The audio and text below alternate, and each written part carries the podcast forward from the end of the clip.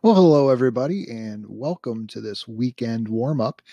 We're going to talk a little bit about what you can expect on our next podcast. It'll come out on Monday. This week, we're going to talk about what happens when people don't have kids and what are kind of the ramifications for that for larger society.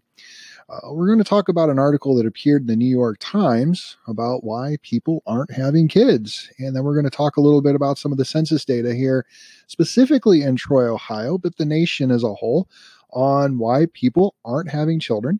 If you take a look at it, the number of five year olds in our community has dropped by 25% over the last seven years.